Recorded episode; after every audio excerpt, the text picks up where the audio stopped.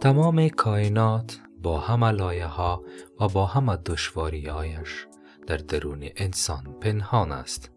شیطان مخلوق ترسناک نیست که بیرون از ما و دنبال فریب دادنمان باشد بلکه صدایی است درون خودمان. در خودت دنبال شیطان بگرد نه در بیرون و نه در دیگران.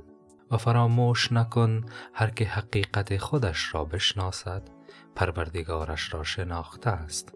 انسانی که نه به دیگران بلکه به خود بپردازد سرانجام پاداشش شناخت خداوند است.